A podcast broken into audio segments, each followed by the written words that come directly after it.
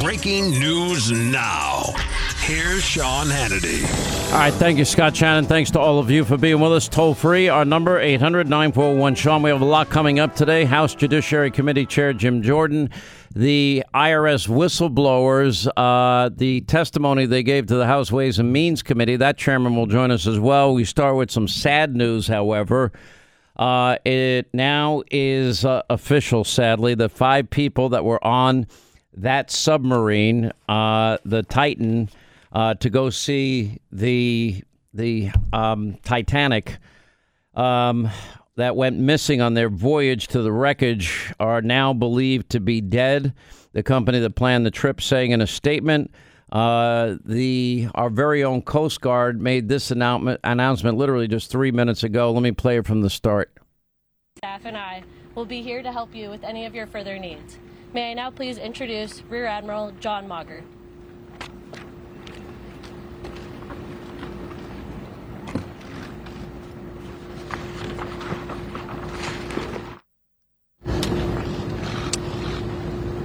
This morning, an ROV, or remote-operated vehicle, from the vessel Horizon Arctic discovered the tail cone of the Titan submersible approximately 1,600 feet from the bow of the Titanic on the seafloor.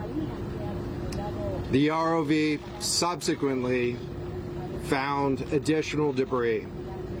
In consultation with experts from within the Unified Command, the debris is consistent with the catastrophic loss of the pressure chamber. Upon this determination, we immediately notified the families. On behalf of the United States Coast Guard and the entire Unified Command, I offer my deepest condolences to the families. I can only imagine what this has been like for them, and I hope that this discovery provides some solace during this difficult time.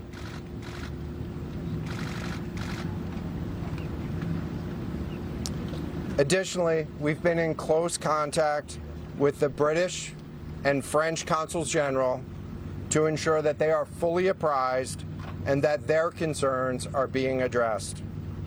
The outpouring of support in this highly complex search operation has been robust and immensely appreciated.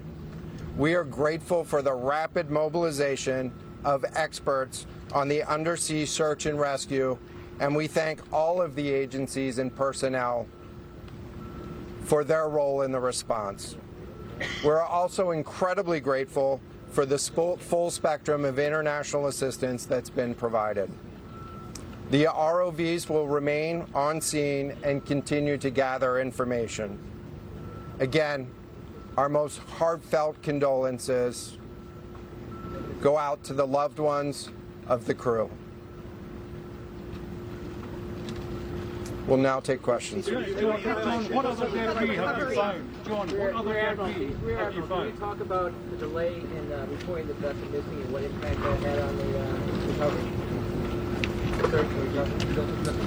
This was a incredibly complex case, and we're still working to develop the details for the timeline involved with this casualty and the response. And so we'll provide that eventually. James Matthews from Sky News. John, what other debris have you found? And have you found any trace of those who were on it? So this is an incredibly complex operating environment on the seafloor, over 2 miles beneath the surface. And so the remote operating vehicle has been searching, and it is highly capable, and we've been able to classify parts of the pressure chamber for the Titan submersible. Let me refer to one of my undersea experts here, Mr. Paul Hankin, to talk about the nature of some of the debris.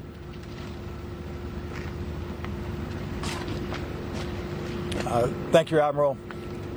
So essentially we found 5 different major pieces of debris that told us that it was the remains of the Titan. The initial thing we found was the nose cone, which was outside of the pressure hull. We then found a large debris field. Within that large debris field, we found the front end bell of the pressure hull. That was the first indication that there was a catastrophic event. Shortly thereafter, we found a second smaller debris field. Within that debris field, we found the other end of the pressure hull, the aft end bell, which was basically comprised of the totality of that pressure vessel. We continue to map the debris field, and as the Admiral said, we will do the best we can to fully map out what's down there.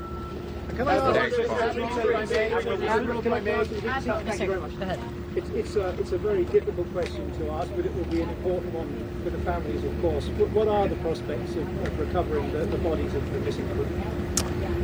So the question was related. I'm restating the question from the standpoint of sometimes it's hard to hear the question here. What are the prospects for recovering crew members? And so this is an incredibly unforgiving environment down there on the seafloor. And the debris is consistent with a catastrophic implosion of the vessel. And so we'll continue to work and continue to search the area down there, but I don't have an answer for prospects at this time. Admiral, it's Tom Costello at NBC News. Is there any suggestion? Sorry, any suggestion at all that the sub itself collided with the wreckage of Titanic, or that instead it might have imploded above the wreckage and then rained down nearby? So the question was, is there any question as to whether or not the sub collided with the Titanic or whether it imploded above and debris field created from that? So the location of the Titan submersible was in an area that was approximately 1,600 feet from the wreck of the Titanic. I have an expert here that is familiar with that area and can talk about the debris field and what the debris field indicates in terms of where the casualty may have occurred. Rear Admiral, really quickly, can you tell me when that massive fleet will be called back? Hang on a second. The expert voice is coming up to answer the question. Thank you, Admiral. So the question is, where does the wreck lie in relation to the Titanic? I didn't hear the Admiral's answer. I think 1,600 feet. Was that correct, Admiral? Yep, you got it. So that's off the bow of Titanic. It's in an area where there is not any debris of Titanic. It is a smooth bottom. There, to my knowledge and anything I've seen, there's no Titanic wreckage in that area. And again, 200 plus meters from the bow, and consistent with the location of last communication. For an implosion in the water column. And the size of the debris field is consistent with that implosion in the water column. Well, if I can ask a question, in terms of the timing here, you say that this was a catastrophic implosion. And I know it's early on, but is it your estimation that this happened right at the moment when they lost contact, an hour and 45 minutes after their descent? So the question was about the timing of the catastrophic implosion. Right now, it is too early to tell with that. We know that as we've been prosecuting this search over the course of the last 72 hours and beyond, that we've had sonar buoys in the water nearly continuously and have not detected any catastrophic events when those sonar buoys have been in the water. So, can you describe what happens from here, sir, in the next days and weeks in terms of finding any more debris? What happens from here? So we will, the question was what happens from here, what's the next phase? And so right now, again, our thoughts are with the families and making sure that they have an understanding as best as we can provide of what happened and begin to find some closure. In terms of the large process, we're going to continue to investigate the site of the debris field. And then I know that there's also a lot of questions about how, why, and when did this happen. And so, you know, those are questions that we will collect as much information as we can on now. All right, sad news. The first indication, the tail cone of this vessel, Titan, was discovered 1,600 feet. It's a pretty long distance away from the bow of the Titanic. They went into an additional other debris was found as well. Instantly, they came to the conclusion that this has resulted in a catastrophic loss of the pressure chamber, and immediately notified the families of people that were in the Titan that, in fact, this had happened.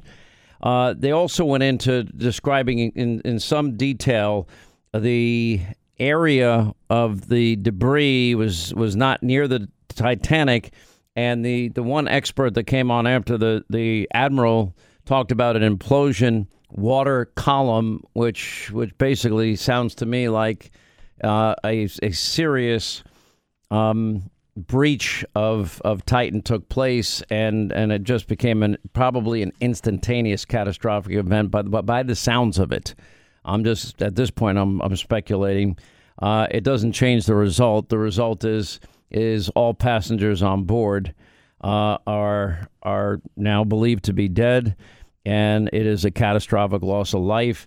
The search, you know, had passed the 96-hour mark earlier today when breathable air, they believe, would have run out. They had a 96-hour supply. It had not been tested. I read in one of the articles whether or not that would be enough for all the people that were on board. It was overdue Sunday afternoon. It was on its way to see the Titanic underwater. This is not their first trip. It's taken by many people. One interesting observation by somebody who'd gone on a previous expedition was he called it a suicide mission. So, you know, that's the latest details we have with them. But they had been saying as of yesterday that they heard of some banging noises, but warned that search crews have had to put a whole picture together in the context of what was going on here. That did offer some encouragement to many. The U.S. Navy saying, you know, I mean, you had people from all over the world sending their best, brightest, the greatest equipment, you know, in the hopes of maybe having a miraculous rescue here. Titan weighs 20,000 pounds. U.S. Navy's flyaway deep ocean salvage system is designed to lift up to 60,000 pounds, the Navy said on their website. That was an interesting, you know, that offered interesting potential as to, because that's, you know, almost three times what that the Titan weighed. So they did have some ability, a salvage system designed to lift up to 60,000 pounds. This, of course, being 20,000 pounds. So, but anyway, at least 46 people had successfully traveled on OceanGate submersible to the Titanic wreck since 2021 and 2022. As I mentioned, one account by one person who had been on a previous trip said that this was a suicide mission. Didn't sound like he was too pleased with how that went. I guess it sounded very scary to this individual. You know, is this something I'd ever want to do in my life? No. But do I admire people that want to do incredibly brave things? Yeah, I do. You know, the fact that man looked at the moon one day and said, we're going to fly there, and did so. And we're not only going to fly there, we're going to send men there, and we're going to let them walk around on the moon. Take a look at the moon one night. It's pretty far away. And then we're going to bring them back home safely. And we've been able to accomplish that. And in the course of space travel, yes, we've had some tragedies. But if these people, these brave people, didn't take these endeavors, we never would have had the technology that we all just take for granted today, like flying a jet. What about all these people that, you know, in the early days of aviation, or, you know, the Wright brothers, start with them. Think that was courageous? I think it was courageous. You know, that thing goes up in the air. You can't land it. Guess what? Your life's over. Anyway, our prayers were with all of the family members that were notified that they lost their loved ones. Just sad to hear. I know many people have been following it. Quick break, right back. We'll continue.